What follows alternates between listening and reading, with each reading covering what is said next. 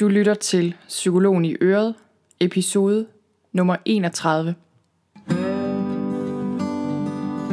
Velkommen til Psykologen i Øret. Jeg er psykologen Begitte Sølstein, og Øret det er dit.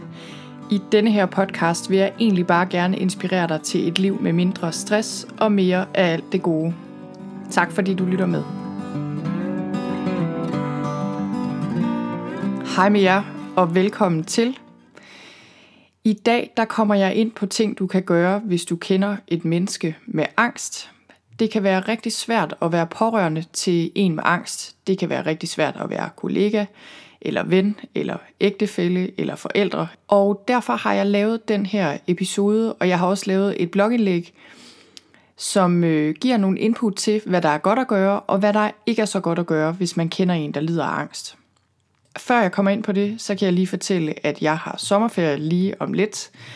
Og næste episode, det bliver den sidste episode af Psykologen i Øret i den her omgang. Jeg ved ikke endnu, om jeg laver en efterårssæson. Det vil vise sig, men den sidste episode, den bliver i hvert fald interessant, fordi der har jeg inviteret min mand Paul med i studiet. Vi skal tale om, hvordan vi skal holde sommerferie. Blandt andet kommer vi til at tale om, hvorfor vi holder sommerferie uden iPads. Og øh, hvis du gerne vil have nyt om nye podcast-episoder, nye blogindlæg og andre gode ting og sager, så kan du skrive det op til min tirsdagsmail.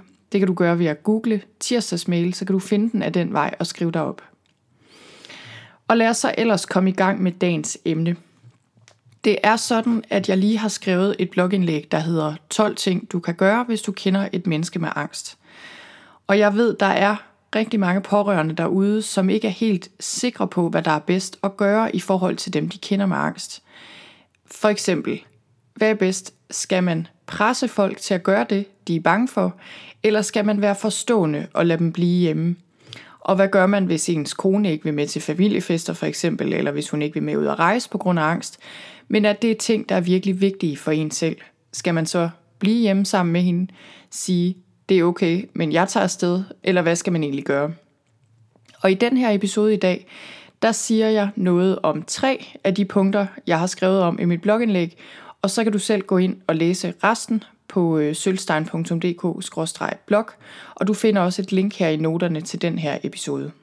Så første punkt er støt personen og ikke angsten.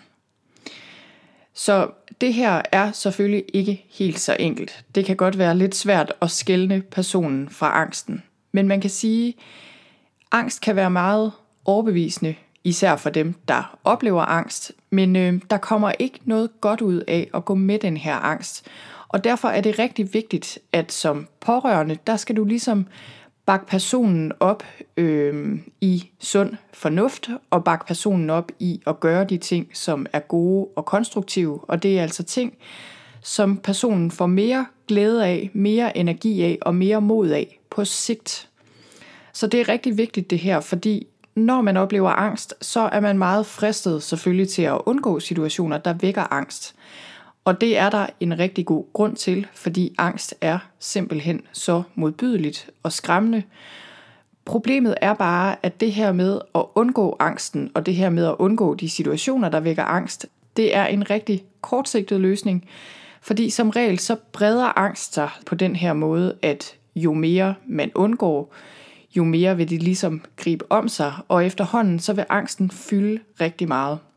Så derfor så hvis du kender en, der oplever angst, så gør du ikke nødvendigvis vedkommende en tjeneste, hvis du bare ligesom bakker op om den her tendens til at undgå ting, øhm, som er gode at gøre.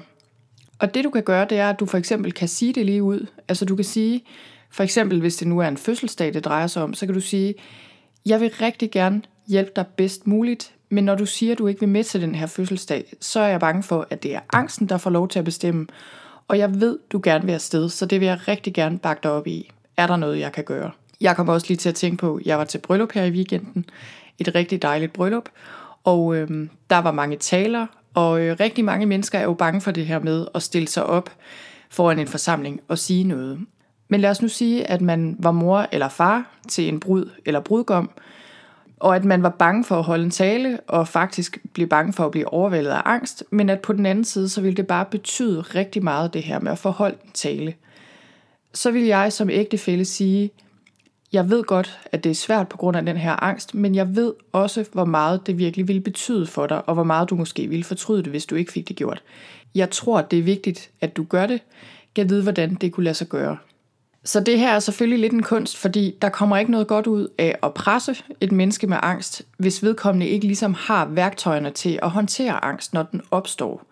Men hvis du gør det tydeligt, at du er på hold med vedkommende, og at du gerne hjælper med at tage udfordringen op mod den her angst, så er det rigtig god moralsk opbakning og en rigtig stor hjælp, ligesom at have den indstilling, at du støtter personen, men ikke angsten. Næste punkt er forstå angst. Angst er jo et almindeligt fænomen, men angst findes i mange grader, og det kan være virkelig svært at forstå. Især hvis du ikke selv har oplevet stærk angst, så øh, kan det være rigtig svært at sætte sig ind i, hvorfor det kan være så svært at håndtere. Angst kan være en kæmpe mæssig udfordring, og det er simpelthen noget af det mest ubehagelige i hele verden. Og det her med at håndtere stærk angst, det er bare ikke noget, man bare sådan lige gør. Men udefra set kan det godt virke meget mærkeligt, at man ikke bare kan gøre det, som alle ved ikke er farligt, øhm, og det er inklusiv den, der oplever angst. Vedkommende ved som regel også godt, at objektivt set er det ikke farligt, for eksempel at tage bussen, eller gå en tur, eller hvad det nu kan være. Og øh, jeg vil sige, at når man er pårørende til angst, så er viden magt. Det er rigtig, rigtig godt at sætte sig lidt ind i, hvad angst handler om. Og det du blandt andet kan gøre, det er, at du kan gå ind på min blog og læse den guide, jeg har, der hedder Angst fra A til Z. Den linker jeg til i noterne øh, til den her episode. Og noget andet, du selvfølgelig også kan gøre, det er at spørge ham eller hende, du kender, og lytte til, hvad de siger. Tredje og sidste punkt er, lad dig ikke begrænse eller diktere af en andens angst. Og igen, jeg ved godt, det her det kan være nemmere sagt end gjort. Men hvis du er tæt på det andet menneske med angst, for eksempel hvis det er din ægtefælle, så er der faktisk rigtig stor fare for, at den her angst kan påvirke jeres parforhold og også betyde rigtig meget for din egen livskvalitet. Så selvom det kan være svært det her, så vær meget opmærksom på, at du ikke ligesom har medlidenhed med den anden i et omfang, så du begrænser dig meget i dit eget liv, eller holder dig meget tilbage i dit eget liv, fordi det hjælper ikke din partner, og det hjælper heller ikke dig. Så det er rigtig vigtigt, at du holder fast i dine egne interesser, og at du holder fast i dine egne ønsker omkring, hvordan jeres liv skal være. Og det er også rigtig vigtigt, at du holder fast i, hvad du simpelthen synes er rimeligt. Så på den måde, så skal du stille nogle krav, og du skal ikke lade angsten diktere jeres fælles liv, bare fordi du synes, det er synd for vedkommende. Som ægtefælle, der er du ikke terapeut, du er ikke hjælper, og derfor skal du lade være med at tage et ansvar, der ikke er dit. Hvis du automatisk involverer dig alt for meget i den her angst, så hjælper du ikke nogen, og du kan ende i en situation, hvor du føler dig meget indebrændt og begrænset, og det kan i sidste ende true jeres forhold. Så igen, det her, det er selvfølgelig under forudsætning af, at du grundlæggende set har en kærlig indstilling til dit partner. Det er jo ikke fordi, du ikke skal have medfølelse, eller at du ikke skal tage hensyn. Men det her, det handler om, at du skal lade være med at gå med angsten, som jeg lige har sagt, men i stedet for bakke op om personen. Som regel så er det mennesker, der kender os rigtig godt, og som vi er tæt på, der kan give os den her form for tough love. Og tough love, hvor man siger sin ærlige mening til folk og bakker dem op, men på den anden side ikke bare lader dem slippe afsted med hvad som helst, det kan nogle gange være den allerstørste kærlighedserklæring. Så det var tre ting, der er gode at gøre, hvis du kender et menneske med angst. Du kan hoppe ind på blogindlægget med de 12 ting, du kan gøre, hvis du kender et menneske med angst, og læse resten af punkterne. Nogle af dem handler om, hvordan du hjælper ved intens angst, eller når der kommer et angstanfald – der er også et af dem, der handler om, hvordan du kan være en god livline, og der er en hel del andre punkter. Jeg kan lige fortælle her til sidst, at for et par uger siden, der åbnede jeg op for tilmeldingen til mit selvhjælpsforløb, selvhjælp til angst, ud af angsten og ind i livet. Og det er der rigtig mange, der har benyttet sig af allerede, og det er jeg meget glad for. Du kan læse mere om forløbet på min hjemmeside, Lige nu kan du få forløbet til en intropris, og det kan du altså kun indtil 10. juli. Det er lige om lidt, så hop ind og se, om det er noget for dig.